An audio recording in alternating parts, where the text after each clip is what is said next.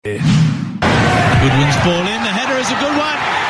And quickest to recover is Zach Clark, who gets just his second goal for Adelaide, his first of the season, and the side that score most in the opening 15 minutes of matches in the A-League strike again. Well, one of our favourites and regulars, 10 Sports, Andy Harper joins us on the A-League. Andy, welcome. Happy New Year. Thanks for having me. Yes, same to you, great man. Reds won 1 0. God, we needed yeah. that, didn't we? Oh, on the competition, as far as the competition table was looking, yeah, I don't think the football's been that bad from Adelaide. And, okay. And they've been having to move a lot of players around because of absences with injury and suspension. So it's a very tight race, this one, and Adelaide are right in the thick of it. The, the win was a great tonic, and particularly, I've got to say, for um, you know, Zach Clough, who's a, who's a real talent, but hasn't really set Adelaide on fire yet. Um, and it wasn't a stunning goal that he scored, but they all count. And, and if that can add feed it into his confidence, it can certainly give Adelaide's team a new dimension. Joe Gauci's going to be all right. He's got a bit going for him, hasn't he? Hasn't he? oh, he, was, he was superb the other night. Saved everything. In in uh, in the finest of Australian tradition, goalkeeping traditions, and we got a very deep and rich one. Yeah, um, just a beautiful, a beautiful game from him. He seems like a good young man to me. Yes. Um, he's going to be very well led by Eugene Galekovic, who's a legend of the game. It's just a great setup at Adelaide, it really is. And, uh, you know, there's plenty of young players coming through and, and, and asserting themselves in the comp. And you'd almost say that um, at the moment, Joe's the pick of the crop. Oh, that's excellent news. Mm. Uh, yeah, Andy, I was at the game, and um, I don't know if the referee is normally like this, but uh, I said he was dealing more cards than a poker night. It was unbelievable. yeah. Reds galore. They were going everywhere. I was like, whoa, calm down, mate. Yeah, yeah I think, uh, uh, well, you get the feeling it got a little bit out of control. Um, mm. And, you know, look, we're in this, I'm going to say in defence of the referees uh, and, and the match officials in general, we're in this sort of crossroad territory in Australia because a lot of our, 90% I'd say, of our uh, overseas football culture is European. Mm-hmm. Um, but we are officially domiciled in the Asian Football Confederation. Yep. And, you know, the, the, the, the even though the rules are the same right around the world, the, the means of interpretation vary completely from confederation to confederation. And I think as a rule, you could probably say that the Asian Football Confederation, um, to which we are tethered, um, is, a, is far more black and white, uh, strict interpretation of the rules as opposed to maybe more established football traditions like Europe. So whereas uh, a lot of our football culture by by fandom, by immigration, by by orientation has a European base to it. Um, our match officials are under the auspices really of, of, of the way things they do thing in, things in Asia. So you get to Friday night and, and it did seem like it was a very card happy ref and, and you know, that criticism might be fair and, and, and where that is fair, then the, then the authorities will need to take that into consideration and, and, and train people and correct people as they go. But I, I think this is actually the bigger issue that we as fans of football uh, in Australia, watching Adelaide United, watching the other teams in the A League and A League women, um, and, and I think this is the reality of it. We, have got a very European view of the game, basically, um, with some very welcome uh, contributions from the Africans and South Americans, etc. But being members of Asia, you know, they're, they're, they're really who, who, who, who, who are the ones who take the lead on this. So I think that's where the clash might be coming from. Yeah, well, Wallen got the red card at the 17 minute mark. The Reds had to hold on for nearly 40 minutes yeah. with yeah. 10 players until uh, Holman uh, got a red card for Macarthur. So I actually thought they did extremely well to hang yeah. on that long. Oh, they're great fighters. Um, they've got a great coach, great coaching staff. I mean, the, the whole setup down in Adelaide is just, it, it's, it's, it's a really robust program they've got there. Uh, not the biggest spenders in the comp. Um, but that seems to work the way the club's set up at the moment. That does mean a lot of kids get to come through, and it's easy to fight when you're young and you're hungry. Easier, I should say, to fight when you're young uh, and you're hungry. Um, and experience hasn't told you that sometimes a, a cause might be a futile one. Um, and you're local and you've got your family and friends, you know, close by and watching. Um, and so, you know, they do fight and they needed to fight because Macarthur's a good team, mm. notwithstanding the fallout from the match from their side of things afterwards. Mm. Um, yeah, but look, Adelaide are the real deal, guys. They really are. They can beat anyone on their day.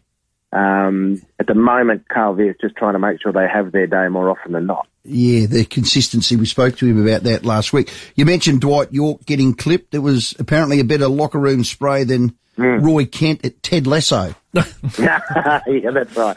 Um, that's right. Look, it, it, it, in a lot of ways, I'm, I'm, a, I'm a fan of Dwight Yorke, so I'm sad to see him yeah. cut ties with the club. I hope that another look. I, when I say this, it's going to sound like I'm angling for him to get Steve Corica's job at Sydney because that's that's the rumour. I'm not buying into that, and I'm not suggesting this should happen. I would just like for Dwight to remain part of the competition. I think he adds great value. I think he's done a good job as a coach. Um, although that, that, that, that sentiment needs to be tempered somewhat because you don't know actually what's going on behind the scenes. And if, if there was a real blow up in the dressing room, and if this was the latest in a series of, of such uh, incidents, um, you know, then there's two sides to every story. But but but the player, the personality, the celebrity, um, and the football quality of this Dwight Yorke suggests that he's already contributed a lot to Australian football, and he'd like for that to continue in some way, shape, or form. Well said. Just quickly, Premier League, Arsenal beat Man United at the 90th yes. minute. What was that? Three two. One loss for the year, Arsenal. I didn't see this coming this season. No, and and you know, a, a lot of people are still waiting for them to fall over. Yeah. Um, and I'm not quite sure why, what they need to do to prove to other mm. people. But the most important thing is they're proving it to themselves that they can do it. They've got a five point jump with the game in hand, I think it is, over Manchester City and to knock over Man United, who have been resurgent. Um, mm. this, this might take them out of the race, although as we've seen by virtue of the fact that Man United have got themselves back into the discussion, you pick three, four or five wins up on the bounce. Not easy to do, easy to say. Um, and Man United could, could get back into the calculations. But you would think it's probably boiling down to Arsenal if they can hold off Man City. And I think really we'd love to see that. We'd love to see another a different champion again. Not that Arsenal uh, are not one of the, considered one of the massive clubs in England, but they haven't won it for a while, and it, it does break the, the Manchester City grip on things. Andy, um, just saw some information flying around on uh, Twitter and the like, and Liverpool fans not happy because they they feel like perhaps Jurgen Klopp hasn't got the uh, the support that he needs. Chelsea, you know, hanging around the middle like they are, and they spent 400 million recently, and Liverpool haven't mm. opened the checkbook. They're having a crack at the yeah. owners. Yeah, yeah. Well, a lot of the fans are. It's monopoly money from a fan's viewpoint. You know, why can't you spend another couple of hundred million pounds? Mm, yeah. uh, and and you know, the owners, their, their, business. I mean, the other that's another disgusting part of the game at the moment. Just the, the amount of money that is being pledged by you know people who've been, however rich they've got, how, by whatever means, or, or hedge funds, and it's it's driving this massive wedge in the game. I'm not a particular fan of it. Mm. Um, but what I would say about the Liverpool fans' response is just how much they love Jurgen Klopp yeah. and how much they've responded to what he's done. Because another coach in this situation would probably be feeling the full fury of the fans. Mm. Um, but they've seen what he's about. They've, they like the cut of his jib. He's already delivered them silverware, and the loyalty to Klopp for the for the moment, at least, is remaining solid from the fans, and that's that's a good thing.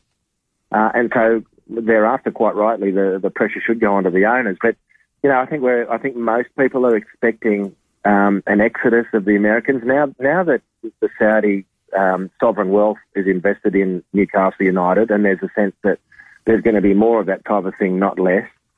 Um, going with that is a sense that maybe some of these American hedge fund um, billionaires and, and, and rich businessmen might start saying that this could be the time for them to get out because they haven't been overly welcome. I mean, the Glazers at Man United have just been pilloried virtually from day one. Yep. Um, Kroenke at, at, Arsenal, the same. It just goes right around. They're, they're mm. not the most. They're not the most popular a- apples in the bunch. Yeah. Um, mm-hmm. So this might precipitate some okay. of them moving on, but whether they're going to be replaced by anyone better, of course, is a different different kettle of fish altogether. Talking about only one loss, Newcastle. You mentioned they only had one loss. Yeah. They're third with yeah. nine draws. Hey, Ange Postecoglou, rumour is he's going to coach QPR. Who says that? Me, because I'd like him to. That's my team. You're a QPR fan. well, yeah, sadly. yeah. yeah, no, not sadly at all. I had a, little bit of time at Loftus Road myself. It's you a great club. Yeah. Um, it, it's. Um, I'd be surprised. I'd okay. be surprised because uh, Ange tends to go, and don't, please don't take this the wrong way, but he tends to climb the ladder, not go backwards. Okay. Um, and from Celtic, even though it's the Scottish Premier League, but you, he's in charge. This is a dream come true. If it finishes here for Ange, he'll say, which it won't, but if it, if it was to finish at Celtic, he'd say, "Well, I've I've achieved my dream. Uh, I've I've realised mm-hmm. the reality of, of, of the soul of Ange Postecoglou, and that is to be in the beating heart of one of the massive football institutions on the planet, uh, and that is Celtic. Yeah. Now, to move from Celtic, he'd go to a bigger league and uh, or, or, a bigger club, and um, uh, I think that's the Premier League rather than the Championship. Okay. To be frank, nah, fair call. Andy, you're a star. Thanks for your time. Always a pleasure. He's a ripper. Andy Harper, Ten Sports.